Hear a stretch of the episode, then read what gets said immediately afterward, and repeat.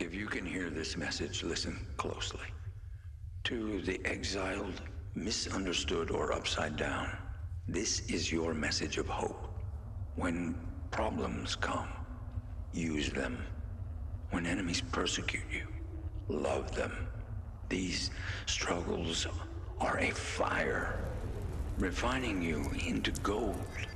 Look around. You are not forgotten. You are not alone. Challenge what is expected of you. This world is not your home. Well, good morning, People's Church. Good to see you. Great to be with you. Let's give God some glory for what He did through our missions week.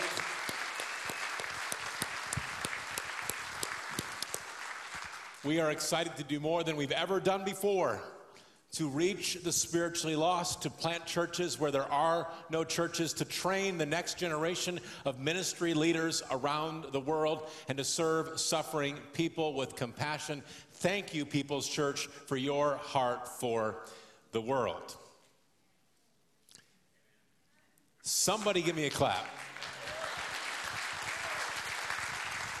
See, we're getting warmed up. We're ready. It's going to be a great week, great Sunday. No better way to start your week than in the house of God. That's why Sunday's the first day on the calendar. We start the week first first day of the week on the calendar. We start our week worshiping, studying God's word.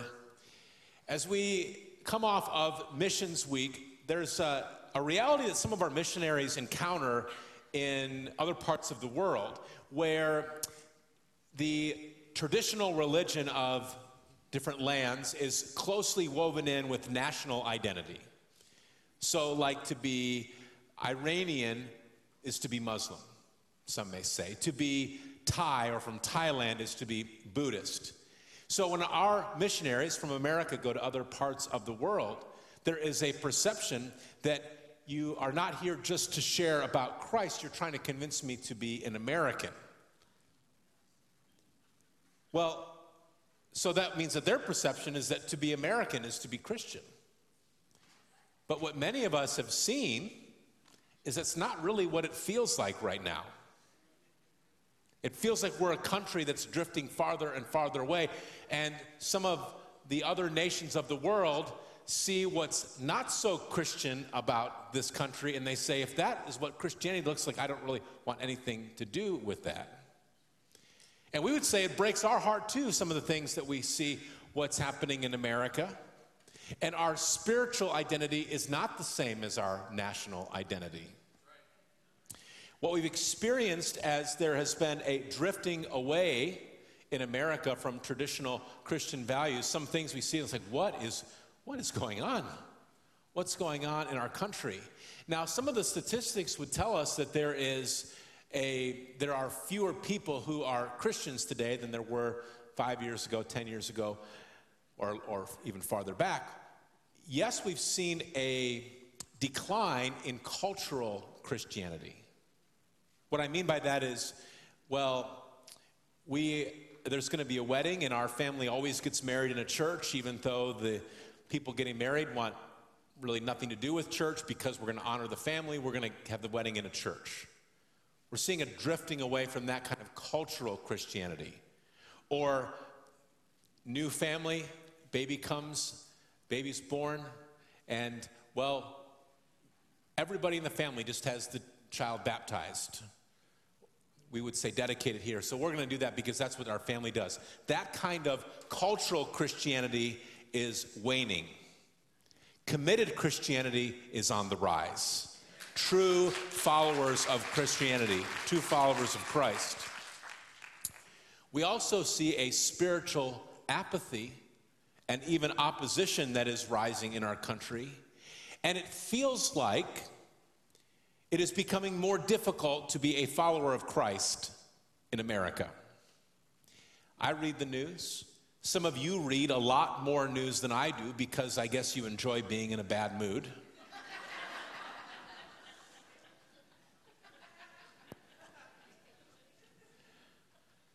Whether you read a lot or a little, we can point to current events where Christians have faced fines, lawsuits, lost jobs because of their faith. Maybe you've seen politicians go after people of faith nominated to serve as judges, claiming that their faith somehow makes them unfit to serve on the bench. If you're a college student and you've spoken up about your faith, even on some of our traditionally conservative universities, it's possible that others on campus have called your faith outdated, hateful, anti some group of people. Maybe you get upset when you read about teachers bringing ideologies into the classroom that have nothing to do with what should be going on in the classroom and very much go against your beliefs. Maybe you've recently gone onto a website or into a store for a brand of clothes that you like to buy. and more prominent than the khakis is some social position that that brand has decided to align itself with that is very much at odds with where you would land in your beliefs. Like, I'm just here to buy some jeans, come on. It could be that you've done some binge watching on Netflix. God knows what you watch on TV.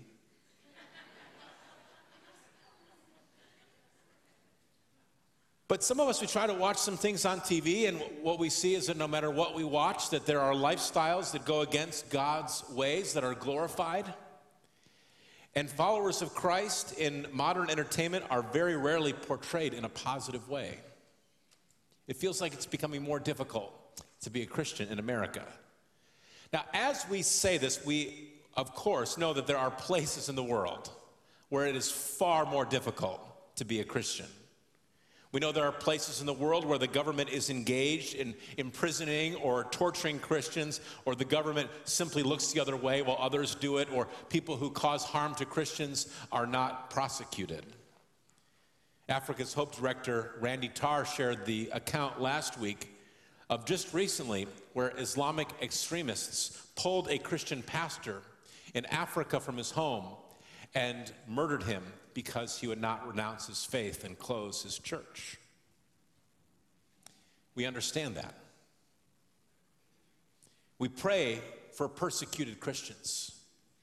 If you're not praying for persecuted Christians, pray for persecuted Christians.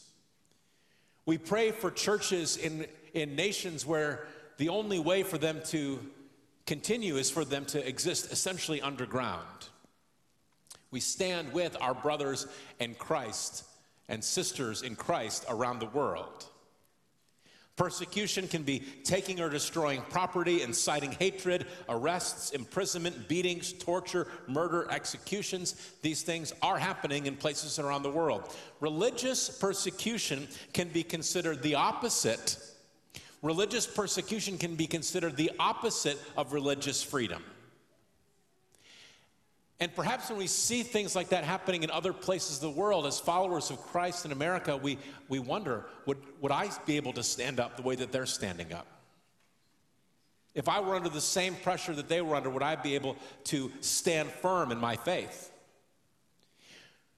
We've seen what's happening, we see what's happening in other countries. We see what's happening up close in our country. And it's not, as we think about these things, it's not either or, it's both and. We're compelled to stand with Christ's followers in other parts of the world. And we see what's happening here in America and we think, what is going on? So here is where we come to our message series that we're starting this morning Stand Firm. Stand Firm. We're fitting this into a tight window. We're going to speak about this this morning. We're going to speak about it tonight, and we're going to talk about it next Sunday morning. Because, church, this is what I desire for us that we would stand firm. And even as we talk about all this, I'm not discouraged. The global church has been growing since it began. Many over the decades, over the centuries, have tried to stop it. And you know that no one has succeeded? Many have tried to stop it, but they've always failed. So we're not here to complain. We're not here to say, Woe is me. We're not victims. We are victorious. Who says this? The Bible says this. Thanks be to God who gives us the victory through our Lord Jesus Christ. So, my encouragement, church, live as a victor, not a victim. As culture pulls away from God, Christ followers, we are challenged to be different. Instead of retreating, we want to decide to stand firm by relying on a strength that is far greater than our own. What we're to, going to see today is how to live when your faith is under pressure, how to live when you face temptation to do what is against God instead of standing with God. And we're going to see that it's a choice. So let's choose to stand firm under pressure instead of running from or giving in to pressure. Living under pressure as a follower of Christ, it's nothing new. Followers of Christ have been under pressure since Christianity began. I invite you to open up your word with me to 1 Peter chapter 1. 1 Peter chapter 1. Who wrote 1 Peter? Peter. Some of you were pretty sure of your answer, but you were wondering is it a, trick question? It's not. First Peter, written by Peter, that's the Peter. This is the Peter who has the background as a commercial fisherman. He's a hard worker in a tough industry, and he takes that work ethic into following Christ. Peter uh, speaks boldly when no one else will say it. Peter will say it. In Jerusalem, just weeks after the elite of the religious elites led the charge for the crucifixion of Jesus, think of this, in the same city where Jesus was crucified, and there was an uproar, a swelling of hatred against Christ in that same city. Just weeks later, Peter is the one who stood up and delivered the Pentecost sermon that launched the movement that we now call the church. That Peter. Peter is the one who, for decades, carried the banner that we now call Christianity, committing his life to building the church. This letter that we're about to look at today, 1 Peter, is written to believers who were facing pressure because of their faith in Christ. They were insulted, they were abused, they were discriminated against, even punished by local authorities, even though by the letter of the law it was not against the law to be a Christian. This started in Jerusalem. Maybe you've read about the martyr of St- Stephen being the first martyr. It started in Jerusalem, the believers scattered. As the message of hope in Christ expanded, the pressure followed. Pressure has always followed the message of Christ, but the pressure has never prevailed. These early Christians, perhaps in some way like you and I today, they may have been tempted to turn back or turn away, to give up. So these, these Christians living under pressure for their faith, they get a letter from the Peter. It would be pretty sweet to get a letter from the Peter. The Peter who walked on water, the Peter who talked to Jesus after the resurrection, the Peter who delivered this incredibly famous sermon on the day of Pentecost. And see, Peter, he knew suffering. Remember, they put Peter in prison? They beat Peter. There's actually a, a line there in the book of Acts that it's so short that we might uh, just fly by it, where the, the public officials, they tell the apostles to stop preaching, and then they beat them. Well, of course, the message prevailed. Peter was there. Peter knew suffering up close. So, this letter, First Peter, it's like if we could send Peter a message and tell him, Peter, it's getting more and more difficult to be a Christian. Crazy things are happening, and we could list them all for Peter. It's becoming unsafe for some Christians. The pressure is mounting against us in some of our nation's largest cities and smaller cities. There are people in the cities who just don't want us here. Peter, what should we do? What Peter writes in First Peter, the whole letter could be a response to that question. So we read it through that lens. In 1 Peter chapter 1 verse 3 when Peter says, "Blessed be the God and Father of our Lord Jesus Christ, according to his great mercy, he has caused us to be born again to a living hope through the resurrection of Jesus Christ from the dead. Now, maybe you read that. And remember, Peter is writing to believers who are under pressure. And this is basically what he opens the letter with. And it's like, okay, I understand the concept of who Jesus is, but Peter, what about the fact that we're being cut off from our culture? Peter, what about the fact that we're being pushed out of our own families?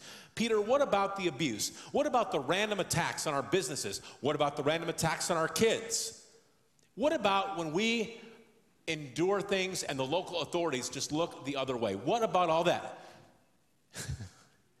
it's like Peter saying, okay, we're going to get there.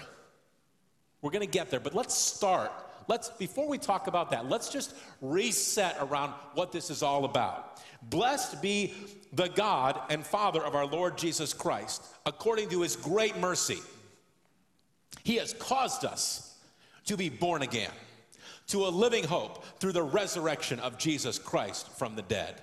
Who you are in Christ shapes how you respond to opposition. Who are you in Christ? By great mercy. Not because we've deserved it, not because we've earned it. In fact, our sin deserves rejection from a loving, holy, heavy, heavenly Father. But God loves us so much that in His great mercy, He gives us new life. He causes us to be born again. You had no hope. Now you have hope, and it's a living hope. That word is so good, living hope. What is the source of living hope? The resurrection of Jesus Christ from the dead. The resurrection of Jesus Christ is your living hope. Living hope. It's not just wishful thinking. Living, the word that we tran- have translated for us as living and living hope, living means full vigor. It means fresh, strong, active, powerful, effective. That's living hope. And the sentence is not over. What is this living hope? 1 Peter chapter 1 verse 4 it's to an inheritance that is imperishable, undefiled and unfading, kept in heaven for you. An inheritance. We like the sound of that. Now, this is an inheritance that is not going to lose value. It's an inheritance that's not going to decline if the stock market tumbles.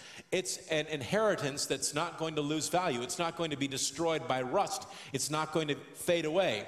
It's kept in a place that is more secure than any vault and under greater protection than anything that can be offered by the FDIC.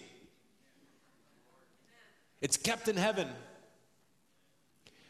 what's permanent compared with what is perishable. Peter goes to this theme a few times in the letter. He might say, okay, name what is most valuable in terms of the world's standards. And people in the crowd might yell out something like silver or gold, the most valuable metal they can think of. Peter writes, the purchase price for this inheritance is greater than silver or gold. It is paid for. It is paid for. It is paid for with the blood of Jesus Christ.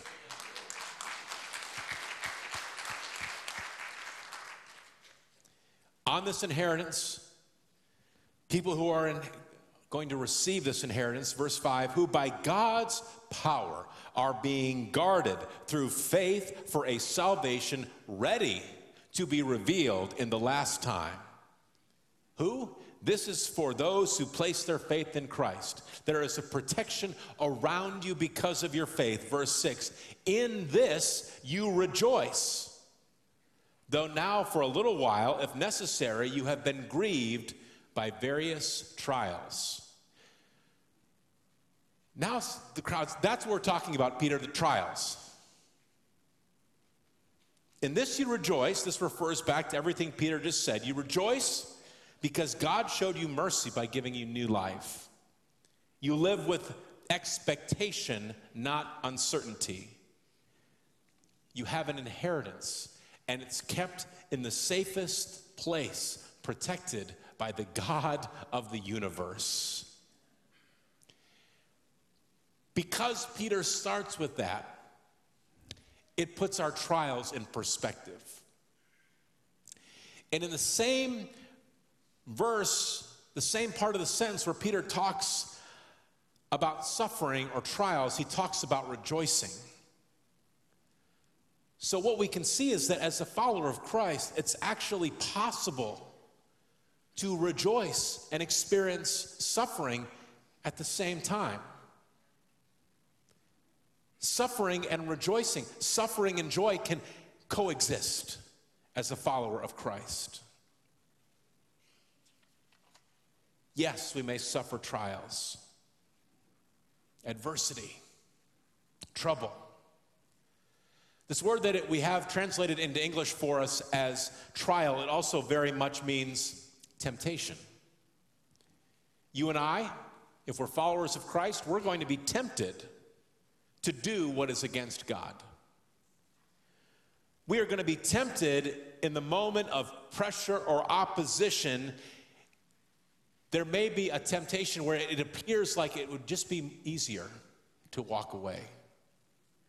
In the moment of pressure, leaving your faith behind may for a moment appear more attractive, but it's not time to walk away. It's time to stand firm. It's not time to mess around with what is against God.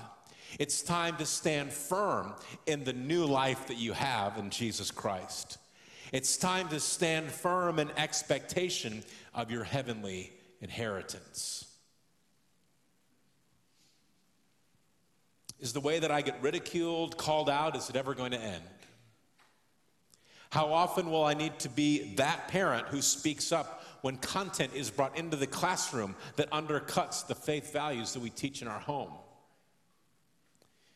Is the way that I subtly or not so subtly get overlooked or left out at my workplace, is that going to last forever? How long is the cultural rejection of a good God going to last? So here's where we press into what Peter says these trials are for a little while, these temptations are for a little while, they are perishable. There is an expiration date. But the promise of heaven, that is certain, that is undefiled, that has no expiration date. It cannot be contaminated. Now, we need to say this there is pressure that comes with being a follower of Christ, but not everything bad that happens to you is persecution. You get a bad grade on your math test. You're not being shunned because of your faith, you just didn't study. We do know this. There are no trials in heaven. There's no suffering. There's no trouble. There's no temptation in heaven. Not all trials are persecution, but all trials are temporary. What is the response to trials and temptations?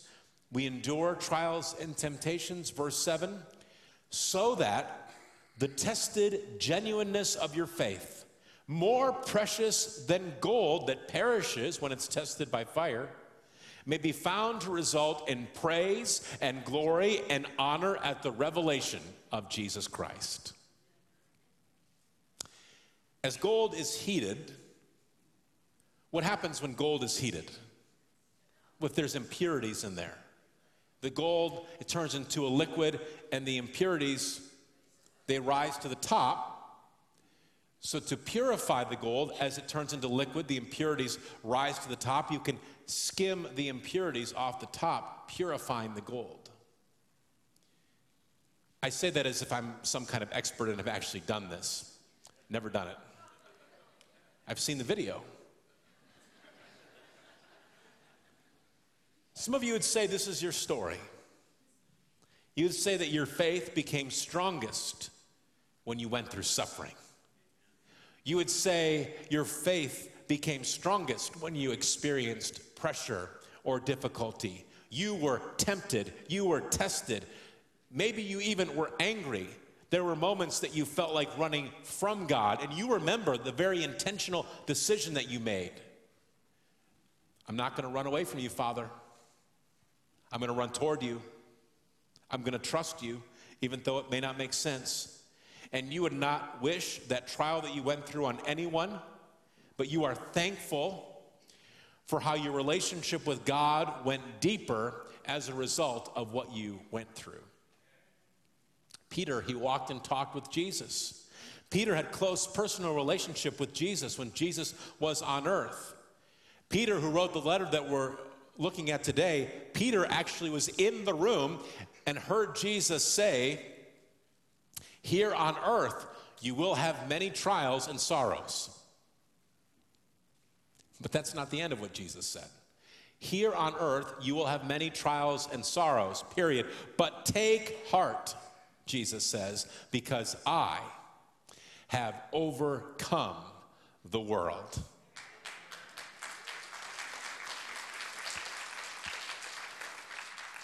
Now, Peter saw Jesus, but the audience that's reading this letter, they did not see Jesus the way that Peter had actually walked and talked with him. So, so Peter says in verse 8, though you have not seen him, you love him.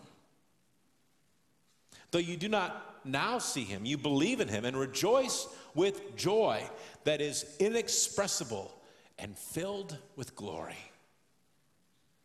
Peter writes this about 30 years after the death and resurrection of Jesus. Peter walked with Jesus for three years. It's now been three decades. He's been living in faith relationship now for three decades. Peter, in writing this, speaks strongly if you have doubts about Jesus being fully God and fully man. You have questions, perhaps, about the authenticity of the historical events recorded in the Bible. Peter lived his life committed to the cause of Christ. Peter walked away from the family business to devote himself to advancing the message of Jesus. But think about this Peter's faith was not solidified by the life or even death of Jesus Christ. When Jesus suffered and died on the cross, what happened? Everyone thought it was over. They walked away, they scattered, they were on their way back to their hometowns. It was good while it lasted, but it's done now. Jesus has suffered and died on the cross. Peter, like so many, the faith was not solidified by the life or even death of Jesus. Peter's faith was affirmed and compelled by what? By the resurrection of Jesus. And so that Peter, he writes, now you believe in Jesus. Now you have a joy so great that you can't even put it into words. We've said this whole letter can be read as if Peter were responding to a message from Christians who ask, We're under pressure. We face opposition. It's getting more difficult to be a person of faith. What should we do? And a follow up question might be Peter, do you, have, do you have any insight into what the outcome will be? How's this all going to end? If, if we are to stand firm in trials, if we're to affirm our faith under pressure, what will the outcome be? Peter, do you have any assurances of what the outcome will be?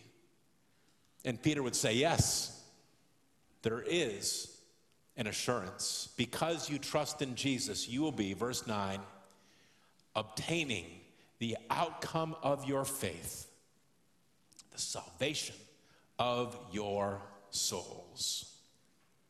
The outcome is your salvation. A day is coming when the pain will end and perfection begins.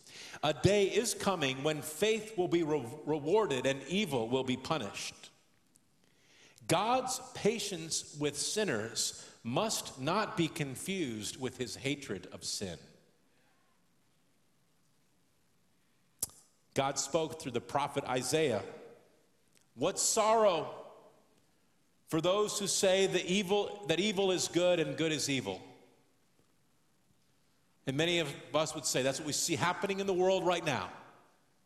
People saying what's good is actually bad, what's bad is good.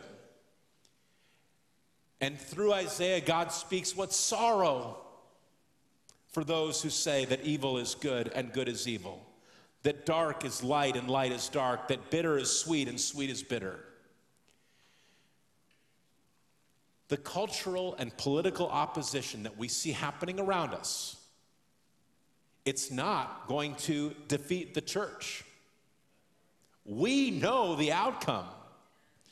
Christ followers pass through temporary trials, temporary trials, on the way to a perfect, permanent heavenly home. This may be easy to understand. We grasp the concept, but it's not easy to live out. Serving God in the present, even if there's suffering, because we know the future. We stand firm with God in the present because of the promised future. So that may mean bringing the love even when you're not feeling the love. God may be impressing on your heart today to resolve a conflict, to rebuild something that's broken. God may be challenging you today to endure something that you would really prefer not to endure. God may be pressing on your heart to go somewhere where you don't really want to go. Or God may be saying, it's time to wait, even though you really don't want to be patient. With God, you can do this. You can do this.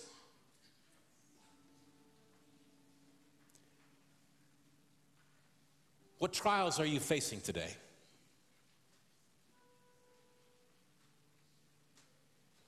Perhaps pressure against faith.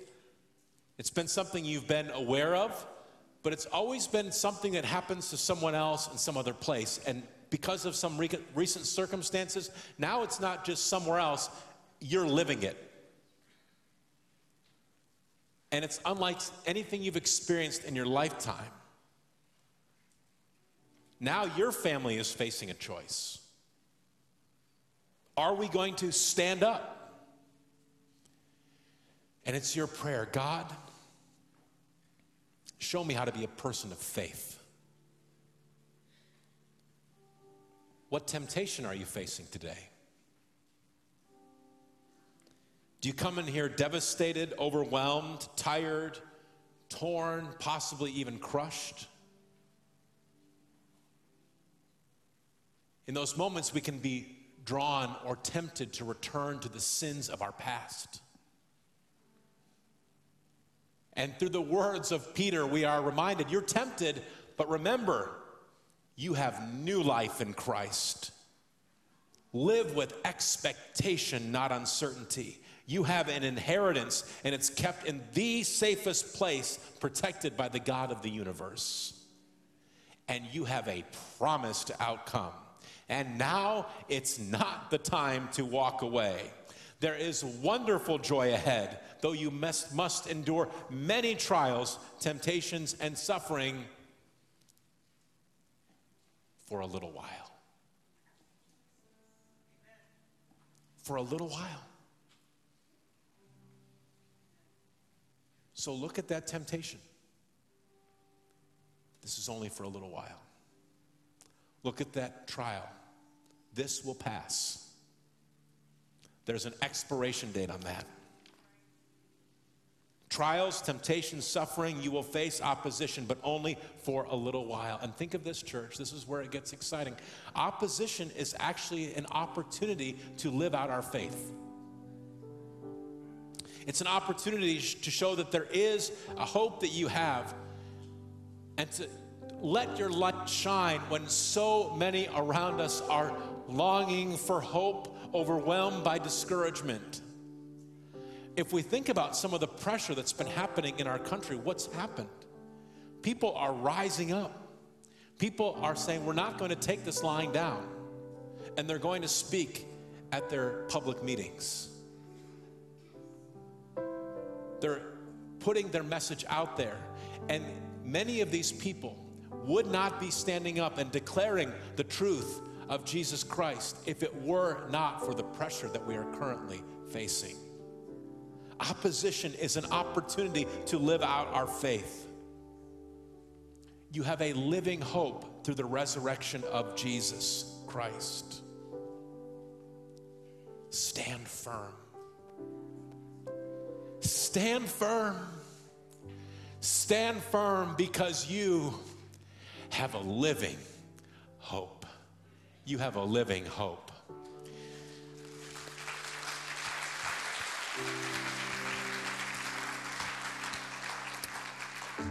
Father, we come to you in the name of Jesus Christ today. Your word is once again spoken to our hearts. Your word is alive and active.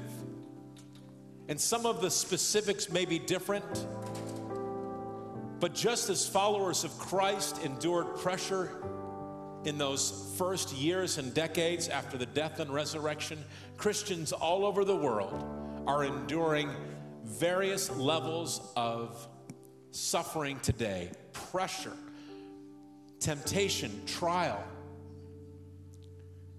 Where at moments, if, if we're honest, we would say it just feels like it would be easier to walk away from this.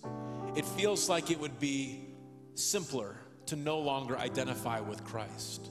Father, guard our hearts today when we're tempted in those moments. Remind us that the trial, no matter how devastating it is, no matter how consuming it is, the trial is temporary and the inheritance cannot be taken away. We're talking about standing firm. So, very simply, in this space today, I invite you to stand up with me.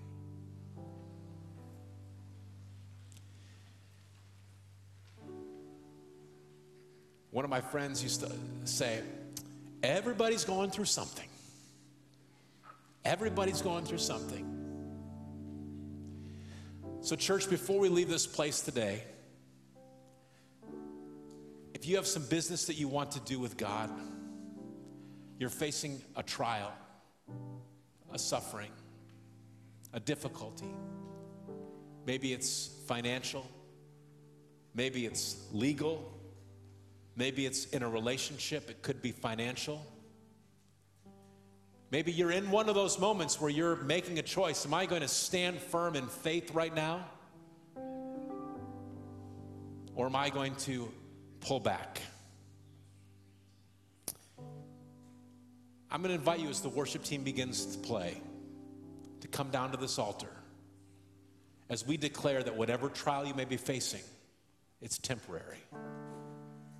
We want to reset our hearts on the permanent inheritance that's promised followers of Christ. Maybe you'd be here today and you'd say, No one else knows it, but I'm going through a temptation right now. This week I've been tempted to back down or even walk away from my faith. I've thought maybe it would be easier if I just didn't do this anymore. And you've heard exactly the right message at exactly the right moment. And you want to come to this altar and affirm that your faith is in Jesus Christ. And the temptation, it's not going to sink you, it's going to refine you, it's going to strengthen you, and it's going to purify that relationship that you have with your Heavenly Father. So if any of that applies to you, you want to lay it at the altar, bring it to God today, allow Him to strengthen you before you go from this place. As the worship team begins to play, you come from the, all over this place down to this.